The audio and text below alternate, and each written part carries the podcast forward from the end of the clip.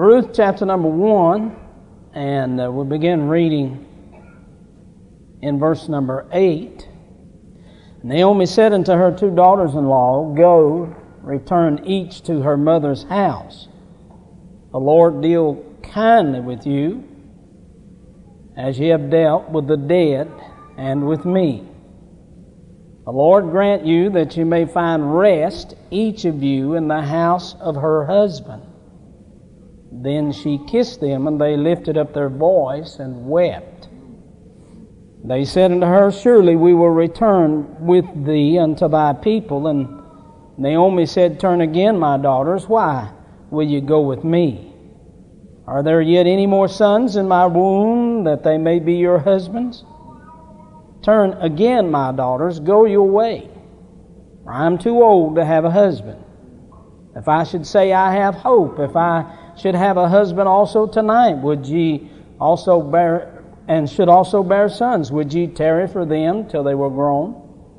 Would ye stay for them from having husbands? Nay, my daughters, for it grieveth me much for your sakes that the hand of the Lord is gone out against me. They lifted up their voice and wept again. Orpah kissed her mother-in-law, but Ruth clave unto her. And she said, Behold, thy sister-in-law is gone back unto her people and unto her gods. Return thou after thy sister-in-law. And Ruth said, Entreat me not to leave thee, or to return from following after thee. For whither thou goest, I will go. And where thou lodgest, I will lodge. Thy people shall be my people, and thy God shall be my God. Amen. Where thou diest will I die, and there will I be buried. Amen. The Lord do so to me, and more also, if aught but death part thee and me. And when she saw that she was steadfastly minded to go with her, then she left speaking unto her. I want to preach tonight for a few moments on this subject, Ruth and her future. It would seem to me if there ever was a character of the Bible that was almost hopeless in her condition, it would be Ruth. It seems as though that buried beneath all the rubble of chapter number 1, that Ruth doesn't have a tomorrow, that there is no light at the end of the tunnel. Her birth as a Moabite is certainly against her. Her past does not speak well of her future.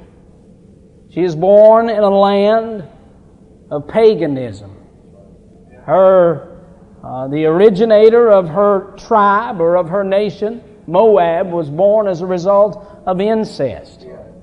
And it continued on in that nation even unto this hour, paganism and adultery and idolatry. And she was born in the midst of that nation, and as far as we know in Scripture, and that's as far as we can know, Ruth and one other person, and that other person being one of David's mighty men, are the only two people listed in Scripture that ever became a part of the people of God, which would indicate to me that as a nation, as a whole, from Moab all the way down, that certainly almost all of them died and went to hell. And so what was the hope that any would ever come out of a pagan situation like that? And here she is born in this nation. She has the burden of the curse of God. Even God's curses upon this nation. He has said they shall not be allowed in the house of God until the 10th generation. The Lord is against this people and forbids them to be a part of His people. And this curse is upon the whole of Moab, as the Scriptures tell us. It seems as though to me that certainly there is no future for this young lady coming out of her past. But somehow she couples up with a family that moves down in the earlier verses of chapter 1 from Bethlehem, Judah, from Israel. They moved down into this forbidden territory called Moab. They sojourned there. And it's not long until the family of Elimelech and Naomi, the two sons, Mahlon and Chilion, mix and mingle with the Moabites and marry their daughters. But this marriage doesn't last long because the sting of death creeps into this situation. And it's as if that being in Moab's not bad enough. But now this young girl's experiencing death at a very young age. Her father-in-law passes off the scene, her brother-in-law dies, and her own husband, in a short period of time, 3, die, and she stands by the graveside of her husband. As a result of pastoring the years that I did, I could say to you that the saddest time that there could ever be is to be standing with a young lady at a graveside who has buried her husband. And you can almost hear the whisper behind you as others are saying, I wonder what she'll do now. It's as if all hope is lost and that there is no light for the future. And this is where she had her. Not only her past is against her, but even her present is against her. Death all around her. And the only hope that she has is she is connected to an embittered mother-in-law, a bankrupt mother-in-law, who has lost everything now in the land of Moab as a result of her husband dying and no provisions there. But she hears that there is rain again in Bethlehem, Judah, and God has visited His people again, as He always will. And so she is impressed to go back. And she heads up and she says to her two daughters-in-law, I'm going back to my home and to my God. And my advice to you is you stay here with your home, your God, and your people, because you know these two people don't mix. And so she heads up out of Moab. And of course we read here in the scripture where the Bible says that Ruth says, I'm going to go with you. I'm not going to stay behind like Orpah does. I'm going with you. Well, can't you hear her parents, her mother, her father? She got any brothers and sisters? Can't you hear them as they come to her and they say to her, Ruth, come to your senses.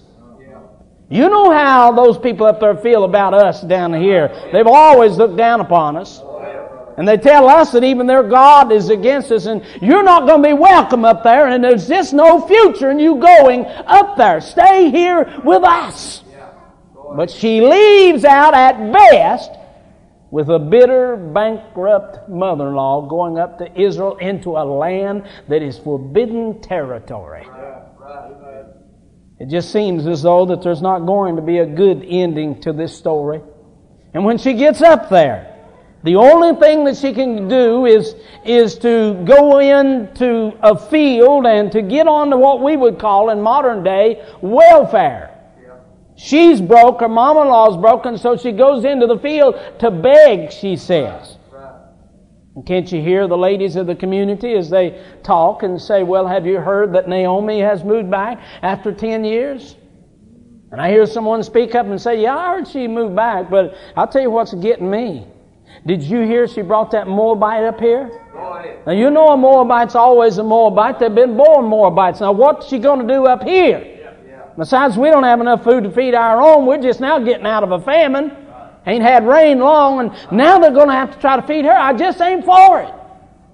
It would seem as though that there's just no future in Ruth's life at all. It's a dismal, dark picture at best.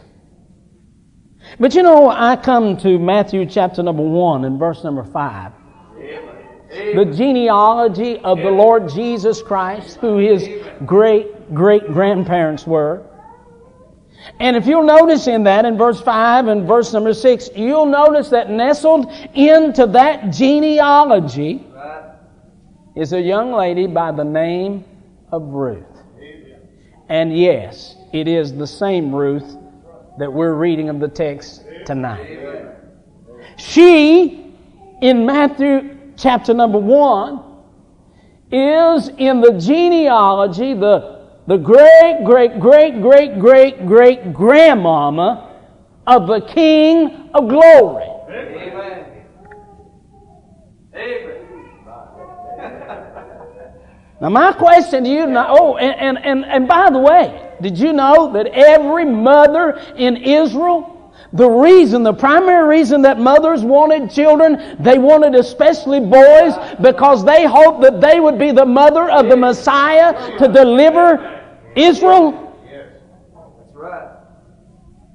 That they would be a part of that lineage that would bring the royal son into this world. Yeah. Yeah.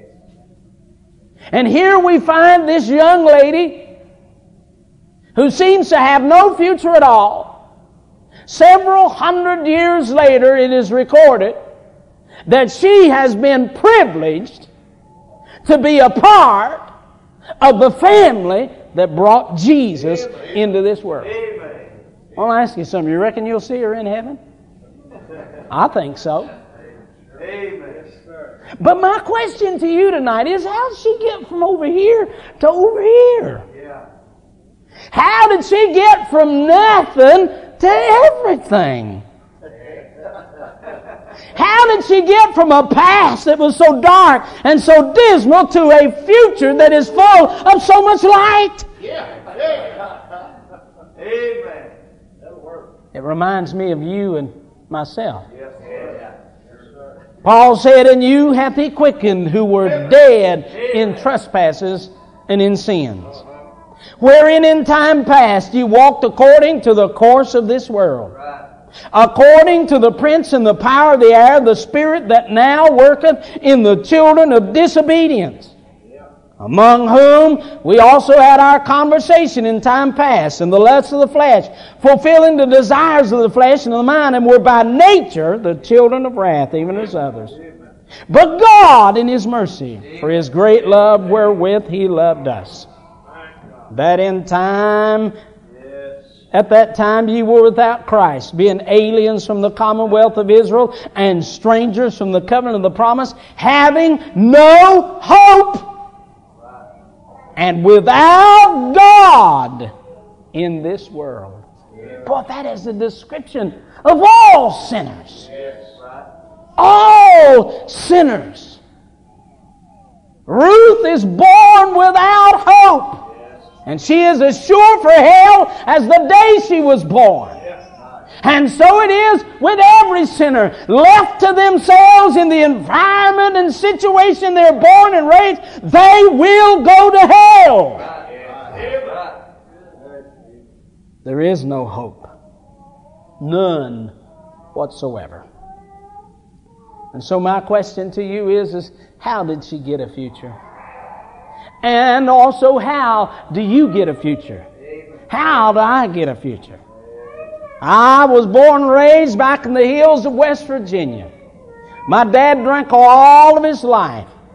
My mother left when I was a year to a year and a half old. I've never set eyes on her. There were 9 young'uns in our family. Nothing but alcohol and pool halls and drinking every single day. Raised in that total environment. I've already buried 2 brothers in their 40s as a result of alcohol. Being brought up in that situation and in that environment without any hope. Right, preacher. You say, well, preacher, how'd you get where you are tonight? That's what I'm preaching on. Amen. How do you get a future out of all that mess? Amen. Let me point it out to you. 3 things. First of all, I want you to notice with me, where did Ruth get her future? Her future was in her.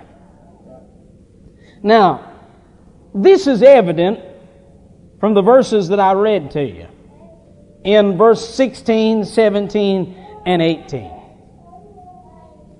As it begins to surface that she has something in her that is different. And tonight, if I could find out what is working in you, I can tell you what your future would be all about. Amen.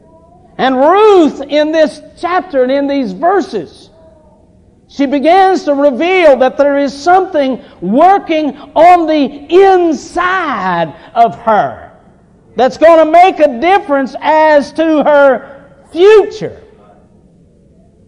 It's what's in you tonight that counts as far as your tomorrow is concerned. Again, in the book of Ephesians, he said, the Spirit that now worketh in the children of disobedience. The reason why the children are disobedient is because they got something in them. And it's called the spirit of disobedience. But on the other hand, the Bible said it is God that worketh in you both to will and to do of His good pleasure.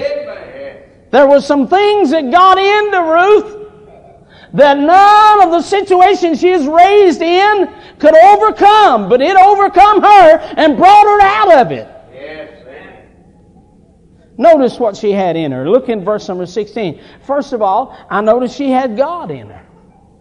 Now, honey, I don't care what your circumstances are today. If you got God in you, you got a future.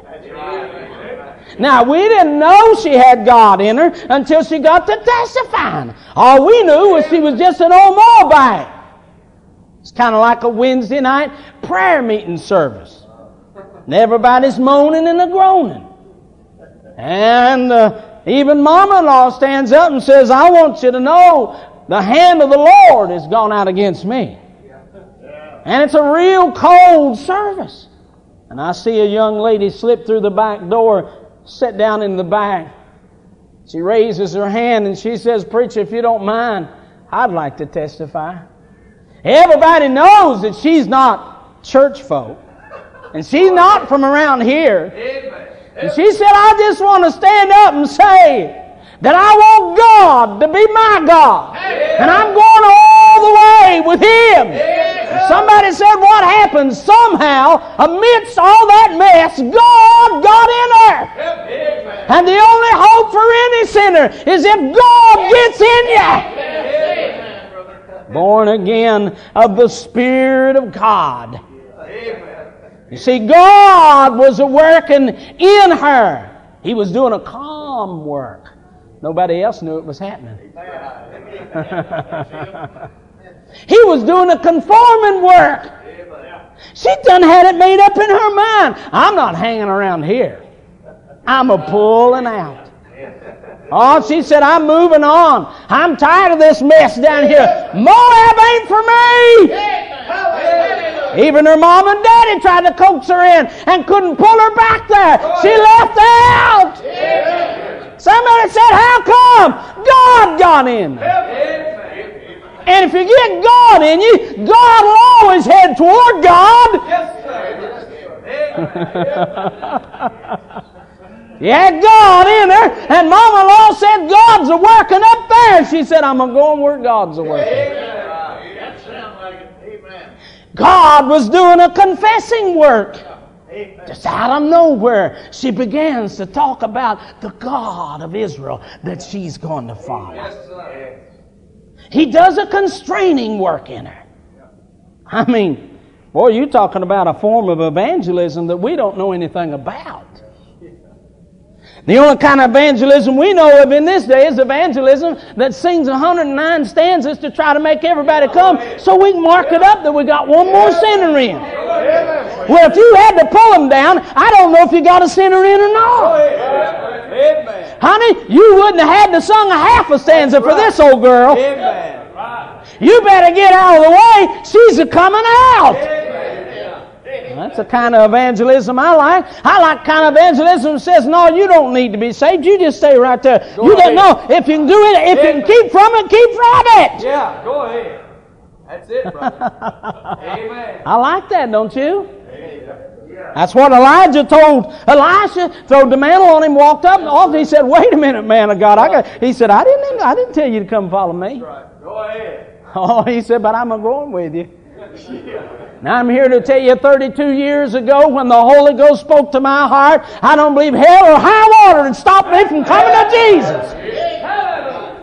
Jesus. She said, I'm falling out. Mama-in-law said, well, just stay here with your God. She said, you kidding? Ain't nothing here for me. I'm pulling out. Amen. Oh, she did a constraining where God was a pulling in her. All the time a pulling in her. God doing the work. And it was a constant work. Yeah. I don't know that she ever returned to Moab. As a matter of fact, I don't think she ever did. It was a constant. She had God in her. Yes. Children, I'm going to tell you, the only hope for this world is if God gets on the inside. Amen. And if He ever gets on the inside, you don't have to worry about Him. That's right. That's right. He'll do His work. Amen. She had God in her. Look in verse number 2. She had grace in her. Of chapter number 2. Chapter 2, verse 2. And Ruth the Moabitess said unto Naomi, let me now go to the field and glean ears of corn after him in whom I shall find what? She said, I got grace of turning down in. All I'm looking for is grace. If I could just find a little grace. Honey, if you get to looking for grace, you're going to find grace.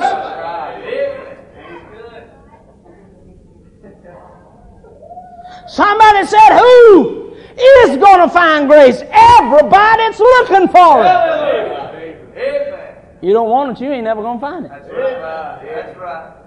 But if God gets a turning in you, first thing you're going to do is go looking for grace. Amen. She had grace working on the inside. Oh, listen. God's grace was working down there. But not only did she have God in her, not only did she have grace working in her, but notice in verse 12 of chapter 2, she had faith in her. And the Lord, this is what Boaz said, he recognized it. And the Lord recompense thy work, a full reward be given thee of the Lord God of Israel, under whose wings thou art come to trust. Yeah. She said, I'm a pulling out of Moab trusting God. Amen. I believe in the Lord. Amen. Honey, isn't that what salvation's all about? Right. It's about God, it's about grace, and it's about faith. Yes. Believe in God. Oh, I'll tell you, she's got a future. And somebody said, where is that future? It's in her. There's an unseen heart. Unseen heart a working on the inside. I remember going to visit a lady that we had sung at her husband's funeral. She was 70 years old. And I'd never met her before, but I'd found out during that funeral that she had a reputation of being a mean woman her whole life. And still pretty rugged as far as stern. And how she talked and things like that. But I told my wife, I said, you know, I feel like I ought to go by and visit Miss Vaughn today and just try to be a comfort this couple of days after the funeral. And I went by. I didn't have no big plan, you know, of winning her to the Lord. I just wanted to go by. I just felt led to go by. And I went in and I sat down and she said, you from around here? I said, no. She's a stern woman. She's sitting in that recliner. She said, you from around here? I said, no. She said, where are you from? And the Lord opened the door right there. Boy, I began all the way from the back and come right down to the place where I was sitting right there on her couch about old-time salvation. Amen. This 70-year-old woman leaned across that recliner, and she looked at me eyeball to eyeball, and she didn't flinch. She said, that is exactly what I want. You're talking about catching me off guard. I said, Miss Vaughn, you mean to tell me that you... She said, that is exactly what I want. I said, you willing to get out here on the floor and ask the Lord? She got down, that 70-year-old woman crawled out on the floor, prayed, I'll tell you, and asked God to save her. Yeah. And it wasn't one of them things of getting saved, never showing up, honey. I'm going to tell you, she is faithful to the house of God, and I couldn't count the time she hugged my neck and said, I appreciate you coming by. Yeah. She had her a radio. And she began to play a gospel station, but she wouldn't turn the radio to the end of the house, inside the house. She turned it to the outside of the house because all of her children lived around her. And she wanted them to hear the gospel story. But I say to you, what a surprise it was to me. But little did I know, God had already been working in that heart. Her future was in her. Can I say to you, secondly, where did her future come from? Her future was around her. Isn't it amazing how God uses people and places and predicaments to get us to where He wants us to be? Things and circumstances that we would never design for ourselves, God orchestrates to bring us to the place of salvation. In my own life, God used so many things that looked so bad without any future to them. My father shot and killed a man in a bar that he owned. My mother left. My dad drank so much he went into DTs. I was left at home by myself, quit school when I was 14 years old. My brother lived in Cleveland, Ohio, came down to get me. He was 13 years older than me, but he drank as bad as my dad did, but he's going to make me go to school. And so I went up there and began to go back to school, but he happened to move into this little old apartment above some strange people that called themselves Christians. Now I tell you, I've never read one verse of the Bible. I didn't know anything about God. But they'd wake us up in the morning playing one of the songs the young girl sang, Amazing Grace. I never had heard it. And I'm here to tell you, God used all of those events to bring me to the place. It couldn't have been any other way. God using tragedy, God using circumstances, God working all. Somebody said, I'll tell you, the Lord's been taking care of me ever since He saved me. Well, I got one up on you. He took care of me a long time before He ever saved me. Huh?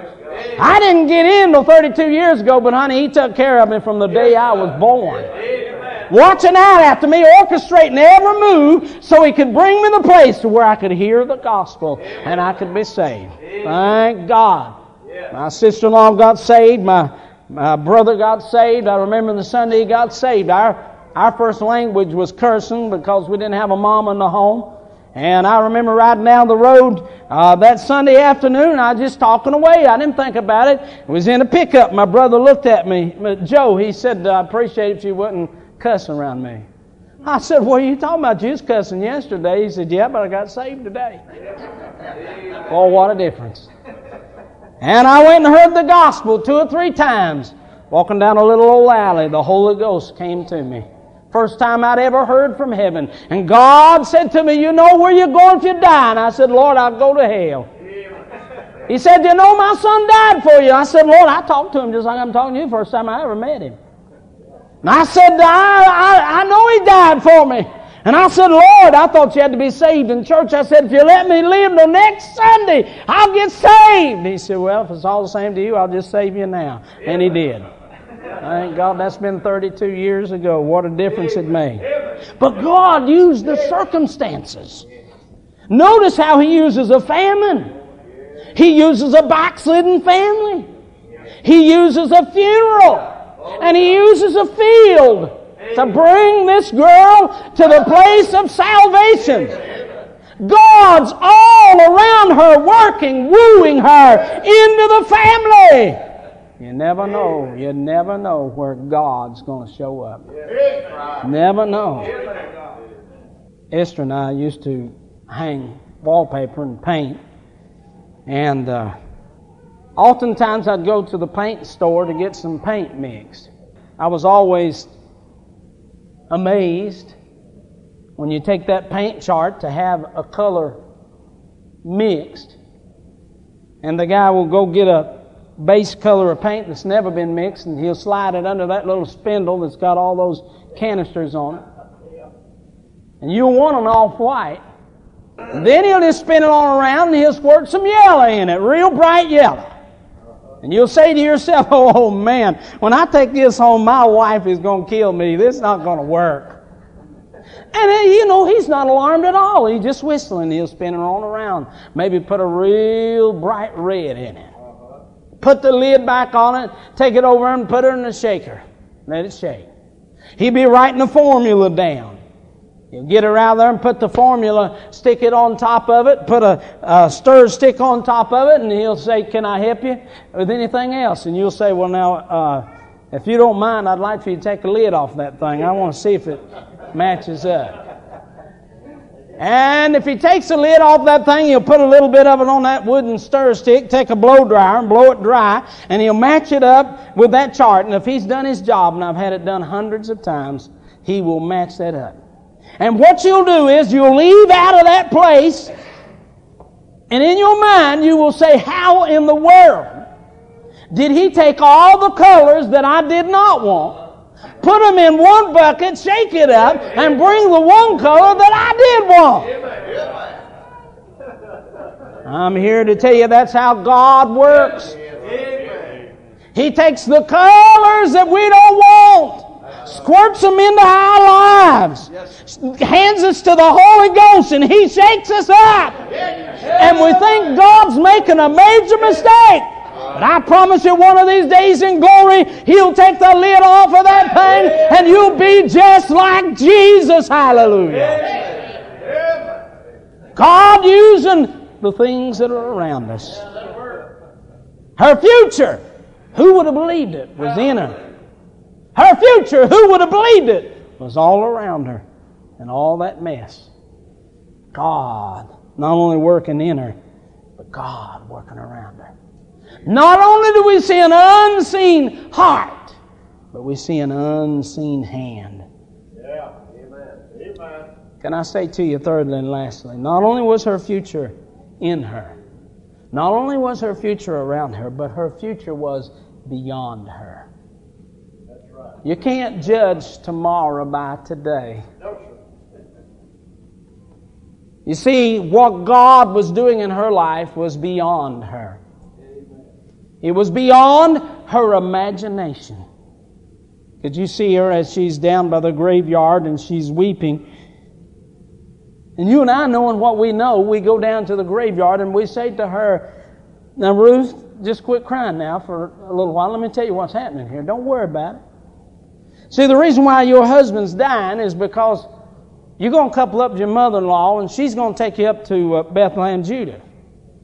You go out in a field. When you go out in a field, you run into a man by the name of Boaz. Honey, he's rich. You marry him, and when you marry him, you become rich. And then you're going to have a little son by the name of Obed. Obed will have a son by the name of Jesse. Jesse will have a son by the name of David. And David's going to be the great-great-grandpa of Jesus." Yes. And she'd look at you and say, "Are you crazy?" I don't believe a word of that. You know why? Because what God was doing was beyond her imagination. She could never fathom what God was putting together in her life. Her future was beyond her dictation. What God was doing, she didn't really have anything to do with it. God came after her. God put the pieces of the puzzle together. God got in her heart and God wooed her. He was doing it all. This thing of salvation is not me and you and God doing something. It's God doing it all in our hearts and on our behalf. She has no idea how this thing is going to turn out because there is an unseen horizon. God is working in the midst of the mess, and we know that all things work together for good to them that love God, to them that are called according to His purpose. Her future was beyond her. She just couldn't imagine it. Couldn't imagine it. I'm sure you've had it happen here, as it has in many areas, that you had 5 generations alive in one family at the same time. Have any of you known of that around here? You see it in the newspaper. Yeah, 5 generations. Esther's sisters got 4 generations already alive in her family. Since I'm doing the preaching tonight, let me just suppose. I don't know if it's this way or not, but I'm supposing. Did you know that Ruth would have only had to have lived to the fourth generation to been able to have seen David. Just four generations. She's a young woman. And if she lived to be 75 or 80, I'm sure she got to see him. Now, I'm just going to imagine. Can you see her now? She's sitting out on the front porch. That old Moabite sinner girl didn't have nothing now. And she owns the field, the whole field. Been turned over to her. She's an old woman now. And I see somebody kicking up some dust and running up toward the house. She's in a rocking chair and they're hollering. They're saying, "Mama Ruth, Mama Ruth." They get a little closer and she says, "Yes, honey, what is it?" And I can see them as they say, "Mama Ruth, you know Samuel the prophet?" "Oh," she said, "yeah, I know him. I fed him many times," and probably did because they were contemporaries, lived at the same time. "Oh, Mama Ruth, this morning, Samuel came down from Shiloh, and he brought some oil, and he poured oil on your great-great-grandson. He's going to be next king in Israel." Can you see her as she grabs her little hanky and begins walking back and forth on the porch saying, "Woo! Woo! Hallelujah! Hallelujah!" And somebody said, "Mama Ruth, what is it? What are you excited about?" She said, "I don't have time to tell you how that I was an old pagan Moabite sinner girl. God got in my heart and I started out of Moab for Israel, but I know the Israelites didn't like me. Got up here and went into a field looking for a little grace. Married Boaz, they turned the whole field over to me. And now here I am, just a Moabite sinner girl, and my great-great-grandson's the next king on the throne." That's something to shout about. Hallelujah. What a future! Amen. Glory to God. But you know that ain't all of it. Preach on. That ain't all of it. Preach on. One of these days in glory, you'll come across a little lady up there, and she'll shake hands with you. She'll say, "You know me." If you read your Bible, you do. You remember reading the book of Ruth? I'm her. You read in there how I was just a Moabite. Yeah. All my kin folks, ain't many of them up here, lost. Just a Moabite. You read in there how God led me out of Moab. You read in there how that my great-great-grandson became king in Israel. That's the truth. Somebody said, "Who is that old lady that walks around like she owns a palace? She don't look like she's from around." And somebody said, "Shh, don't say anything. That's the king's great-great-grandmama." But can you see her as she looks into your eyes and she says, "My great-great-grandson was king in Israel, but that ain't nothing. You see the one on the throne? That's my great-great-great-great-great-great-great-great-grandson. He's the Lord of glory." Somebody said, "Where'd you get all that? What a future." She said, "Well, God got in me. He took the circumstances around me, and He led me out." Isn't that the story of a sinner's life? Yes, amen. God getting in you, taking your circumstances as they are, and pulling you out of this old world. And boy, the finishing touches are yet to be seen. I feel like I'm just now in the field. Who knows what in the world's it going to be when this thing's over with? And we get to glory and catch a glimpse of what we have in our future. Yes. Somebody said when we get to heaven, Simon Peter is going to open. No, he ain't going to open no gate for me. I reckon my kinfolk ought to know me, don't you? Amen. My name's already written down on her. Amen. She got a future.